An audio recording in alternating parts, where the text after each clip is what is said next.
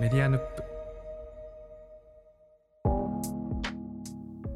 こんにちは、てるです。こんにちは佐々木るですというわけであのシーズン1の反省会をやりたいってことでもうき急に朝だか昼だかに声かけてもういきなり夜集まってる感じなんですけど いやーもう熱量がライブ感がありますね。何しろね僕ら作ってでその後公開を順次やっていくので作った時期とそのリスナーさんから反応もらう時期がちょっとずれてるんですよね。だから自分たちとしては作り終わったなと思ったタイミングなんですけどもポンポンポンポン反応もらってるうちにあこれちょっと早く取り上げたいなってちょっと思うようになって。嬉しいなと思いながら早く反応したいなというじれったさがあった感じでしたよね。そうそうそうなので反省会と称しつつ、まあ、いただいたメッセージもご紹介しながらいやちょっとシーズン1こんなだったよねみたいなのをちょっと雑談チックにこうノーアジェンダで喋りたいなという回でございます。はい。じゃあちょっとお便り読みながらそこをベースに振り返ったりしていきますか？そうですね。えーと、ダムさんからいただきました。いつもありがとうございます。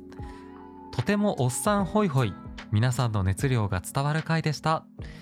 TRPG の歴史はそんなに知らなかったのでためになりました。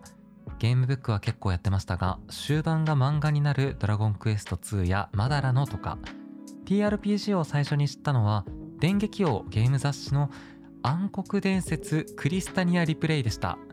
その後、フォーセリア系にドハマりするんですが、きっかけはこのリプレイだとするとリプレイはすごい発明だった気がしました。海外ではリプレイ作品とかあるんですかね。最近はリット RPG というゲーム要素のある小説が出てきているらしいです。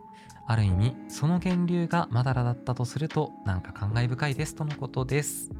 ダムさんありがとうございます。いありがとうございます。やこのリット RPG 知らなくてあの調べたら知らなかったです。ええ。なんかこういうトレンドっていうんですか？新しい形態の小説がねあるんですね。なるほど。文学と RPG の融合みたいなことですよね。ええ。いやまあそうですよね。ナローがゲームの世界にどんどん入っていくんだからゲームが小説に来てもおかしくないですよね。あそうか。今言われてハッとしたわ。その逆同じところに逆側からゲーム側と小説側とうん来てるっていうのの最新形態なのかもしれないですね。いやそうですね普通にやってみたいなって思いますし ねやってみたいですね。いやそれにゲームブックの話ってあんまりこう本編の中で取り上げられなかったんですけど実は僕もゲームブックめちゃくちゃハマって、そのきっかけがドラゴンクエストのゲームブックだったんですよね。とだけ触れてましたけどそこまで掘掘らなかった話題でしたよね。掘るとねちょっと脱線著しくなると思って もう大好きで one two three 何回やったかなっていうぐらいもうずっとやってたんですよね。そうですいやもうほんとメディアヌップ一回一回ただでさえ長いのに寄り道のしようがどこにでもあるから。いやそうなんですよ。これ歴史振り返ってみたらこの RPG の歴史ってもう枝分かれして後の一個一個がすごい太くてあのちょちょっと迷い込むと戻ってこれなくなりそうなねいやーちょっとクテルフジミタというかそういう意味では いやなもんでそのご感想いただいたものの中に漫画「バスタードをなぜ触れない?」とかあの小説「フォーチュンクエストはどうした?」みたいなのが出てくるんですよね。あいたのだきましたね。あの週刊少年ジャンプで連載されたバスタードっていうのはまさにすごいあの早い時代にファンタジーとかしかもハイファンタジーですよね。魔法と剣の世界のこう漫画をすごいハイレベルで表現した作品だったし、まあ、フォーチュンクエストなんかもなんていうかなすごく長く続いてる作品でこれをご紹介してくださったリスナーの方ははい。ファンタジーの断絶みたいなねテーマがありましたよね。なんか冬そうですね。冬の時代があって、まあ、今のなろう系があってみたいな。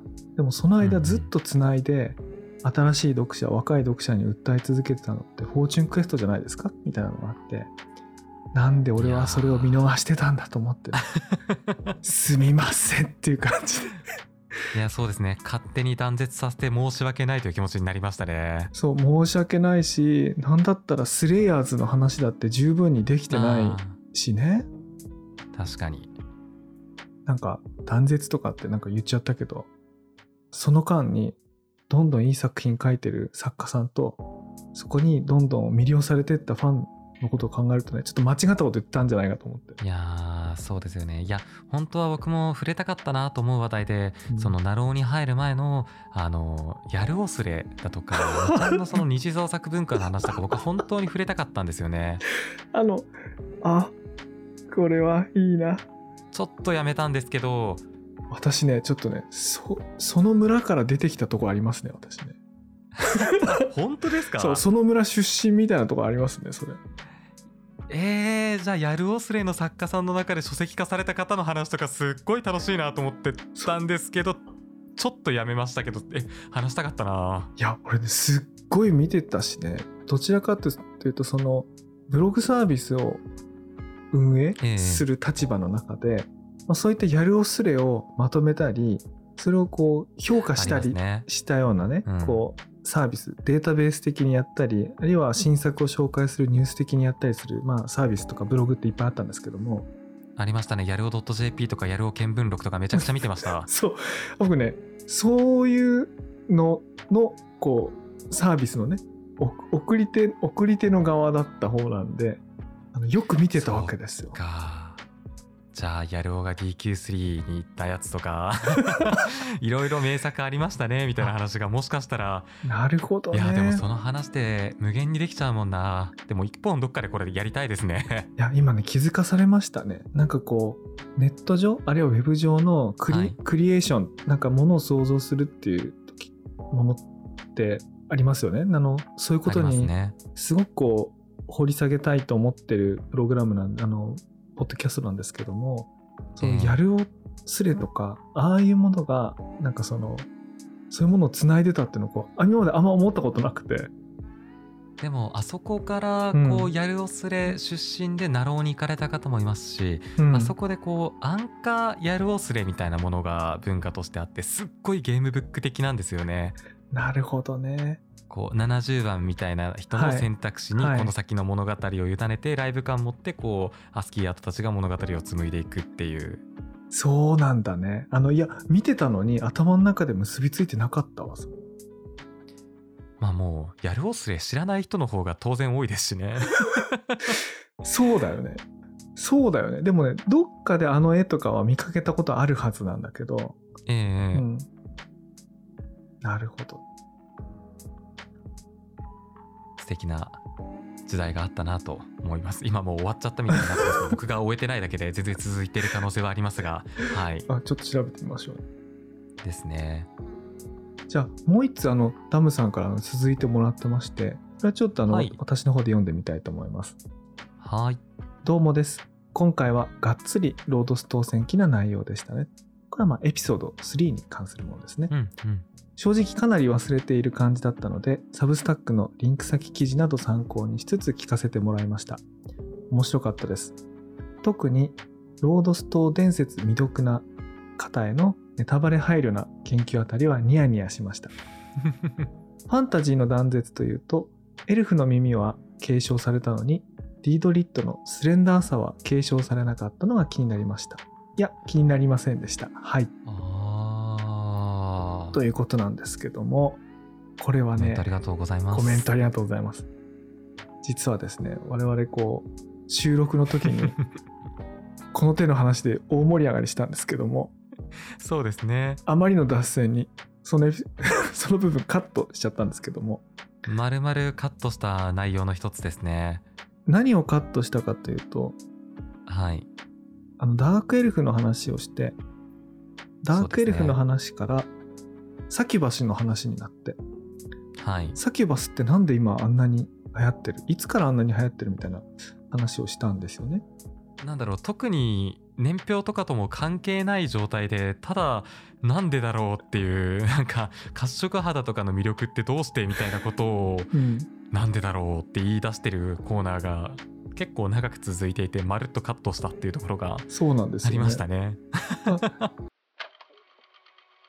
もう思いっきりずれますけどあの褐色っていうジャンルが日本でもそこそこ根強いのってほぼ間違いなくダークエルフの あのそうなんだパワーだと僕は思っていてダークエルフかサキュバスかの、まあ、どっちにしてもファンタジー文脈だろうなと思うんですよね。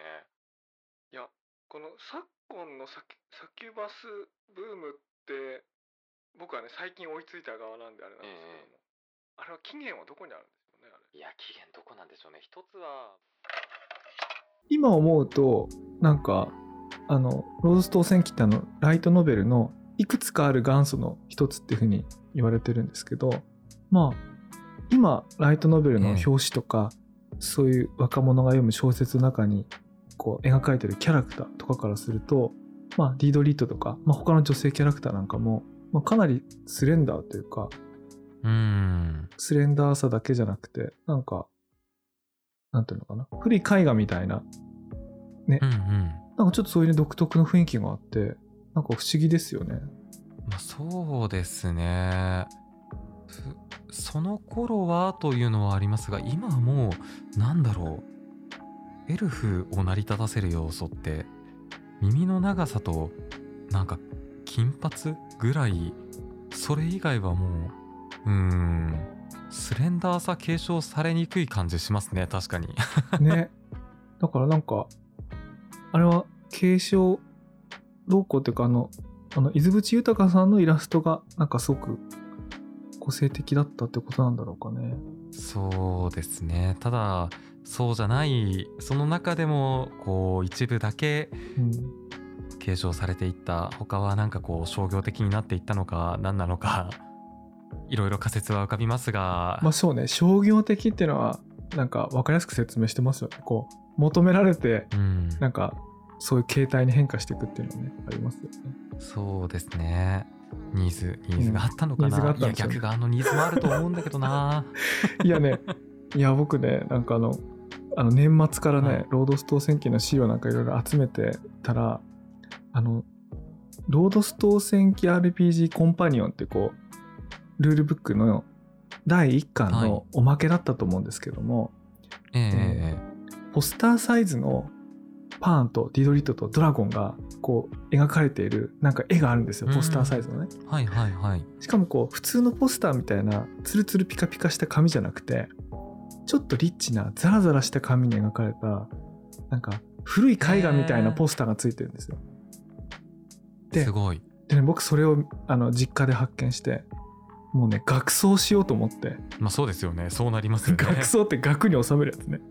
ええあのえあのねちょっと今ね学装屋さんにねちょっと依頼してんですけどね。なんかもうこの30何年も前のポスターをね実家から発見して額に収めてるおじさんとしてね 出来上がったら みんなに写真見せようと思ってるんですけどね。何を言いたかったかっていうとそれぐらいあの絵に魅了されたのをねなんかこのメッセージとともに思い出しましたねなんか、えなかなか額に入れようと思うものってないですもんね。ないね。ないね。もう。もうワンシーズンごとに額入れてたら大変なことになるのこのポッドキャストも。確かに。でも僕も唯一額に入れているおものがあって月の権利書だけ持っていてそれだけ額に入れてえーあの持ってます、あれ話題になったのって10年ぐらい前じゃないですか？あれ地元そうですね。買ったの最近確かそれぐらいの頃、うん。で去年ぐらいに知人から誕生日プレゼントかな？プレゼントでいただきまして。あれってまだ売ってるんだ？売ってます売ってます。僕月に土地あるんですよ。それすごいね。なんか話には聞いたことあるけど持ってる人に会ったの初めてだわ、はいぜひお時間あったら遊びに来てくださいね ちょっとおもてなしできるかどうか分かりませんけど。どの辺とかあるの？こうし何静静かな海あたりとかなんかそういうのがあるあの下の真ん中のらへんにこう点をこう打つとこここっていうそうですね。世界でいうとどこのあたりだろうな、まあ、大体僕の中では確かなビジョンがあるんですけどちょっと説明する言葉がないですね。いやいいね。というわけでダムさんメッセージありがとうございました。ありがとうございます。じゃあ次のコメントは僕が読もうかなと思いますえーとジェラさんからいただきました。ありがとうございます。二十数年前にロードス TRPG と数年前にソードワールドをやっていたので音声の話も多少分かりつつ基本的には佐々木レさんの古代立場で聞いてました。4回目にいただいたコメントですね。今はいろいろ便利なんですね。でも昔の TRPG 環境でしっかり音楽つけていたのはすごい熱量だと思いました。テレさんのおっしゃるように楽しむ息抜きでゲームやるはずなのに傷跡を追うためにクトゥルフの世界に旅立つのは現代人はすごいなと思いました。怖いもの見たさなのかな？とのことです。ありがとうございます。あジェラさんありがとうございました。まずあの古代立場ってあ言葉がいいですね。まあその名称がいいですよねスタンスを表す。古代立場ね。そうですね。あとはやっぱりクトゥルフですねいやー本当にクトゥルフのお話痛快なお話ばかりでしたよね。チャモさんから聞く。いやもうあまりにもインパクトが大きくてパッと思い浮かぶのは映画で言うとどんぐらいしんどいですかって言ったら えー、ダンサー・イン・ザ・ダークの3倍かなって言ってそれはすごいの。とんでもないことになってしまうとんでもいない。しかもそれが週5なのか週7なのか。ああやってらっしゃる猛者の友人の方がいらっしゃると。傷を負うためにクトゥルフの世界に旅立つ現代人はすごいなと思いましたって。ねえ。まあね、かっこ笑いって書いてくださってますが。そうそういうところはありつつこれが終わった次の日かその次の日にじゃあクトゥルフやりましょうかって話がすぐ立ち上がったのもなんかちょっと面白かったですね。そうですね、あの、我々、今月、あの、クトゥルフね、やる予定がありますからね、そうなんです。楽しみにしてます。はい。産地が削れるのが楽しみで仕方ありません。どうしてこうなってしまったんだ？いや、ほんと、産地ってもう、むしろネットスラングの方が有名じゃないですか？そんなことない？まあ実際に産地をこう削らせたことがある経験がある人よりももうああ産地が削れるっていうネットミーム的なところはありますよねむしろそっちの方がね、有名になって、僕もクトゥルフうん。全然やってないですけど、そっちの言葉ばっかり聞いてたんですけど、まあ今回は本当に削れるやつができるってことですごい楽しみにしてます。いやー楽しみに産地削りに行きましょうね。いや、僕その、一番衝撃だったのはあれだな、その、ファンタジーの TRPG って、セッションを重ねて、キャンペーンをつなげていって、でそこでこええ。うキャラクター成長させていくのが楽しいっていう感覚があったんだけれども、まあクトゥルフの場合どんなに好きなキャラクターでもあの産地のおかげでもうこれ以上使えないみたいな 状態になるって聞いたんでこの愛したキャラと狂っていくキャラのこのね悲しみにこう葛藤するっていうなんて辛いでも面白いゲームなんだろうっていやー愛憎あるんでしょうね。どうしていいのかわからなくなる瞬間が。そうだね。楽しみだな。こんな風にいきなりコメントいただけるなんて思ってなかったんであのすごい嬉しいですね。ありがたいですね。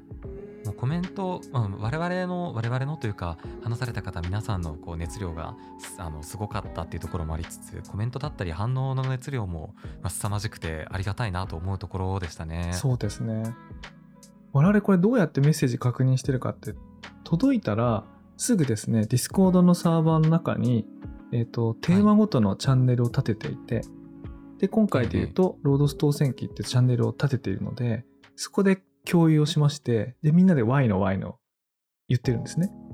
で言ってますねこれはまたその制作とか運営のスタッフだけではなくて、ニュースレターに書いてあるディスコードの招待 URL を踏んでくださればですね、あの、どなたでも見れる状態になってますので、あの、ぜひですね、あの、メッセージもお待ちしてますし、あのディスコードにそのワイワイやってるとこを覗きに来てくださることもあの大歓迎してますので、はい。もう全然あのいらしていただいてわやわややっていただければとも思いますしもう好きな TRPG の話してくれてくれてもいいなと思いますし。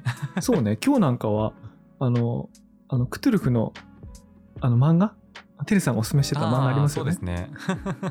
そう、それをね、あの、早速買いましたって言ってくださった方もいたんで、あの、そんそうですね。そんな話もしておりますんで、ぜひ来ていただければと思います。お気軽にお越しください。お便りが採用された方には番組特別の NFT をプレゼントというのもありますのでぜひお便りも継続的にいただければなと思います。いよいよ制作とはい。NFT 配布にあたっての打ち合わせが今週、来週ぐらいからスタートあのしましたんでお、言ってるだけじゃなくて、あの、本当にやるぞっていう風になってますんで、あのぜひぜひお便りいただければと思います。初回で触れた時からとんでもないことになっていると あのお話しさせていただいていた NFT がどんどん具体化していきます。こちらもお楽しみにぜひ。ありがとうございました。ここまでのお相手はテルと佐々木るでした。ご機嫌ヌップではご機嫌ヌップ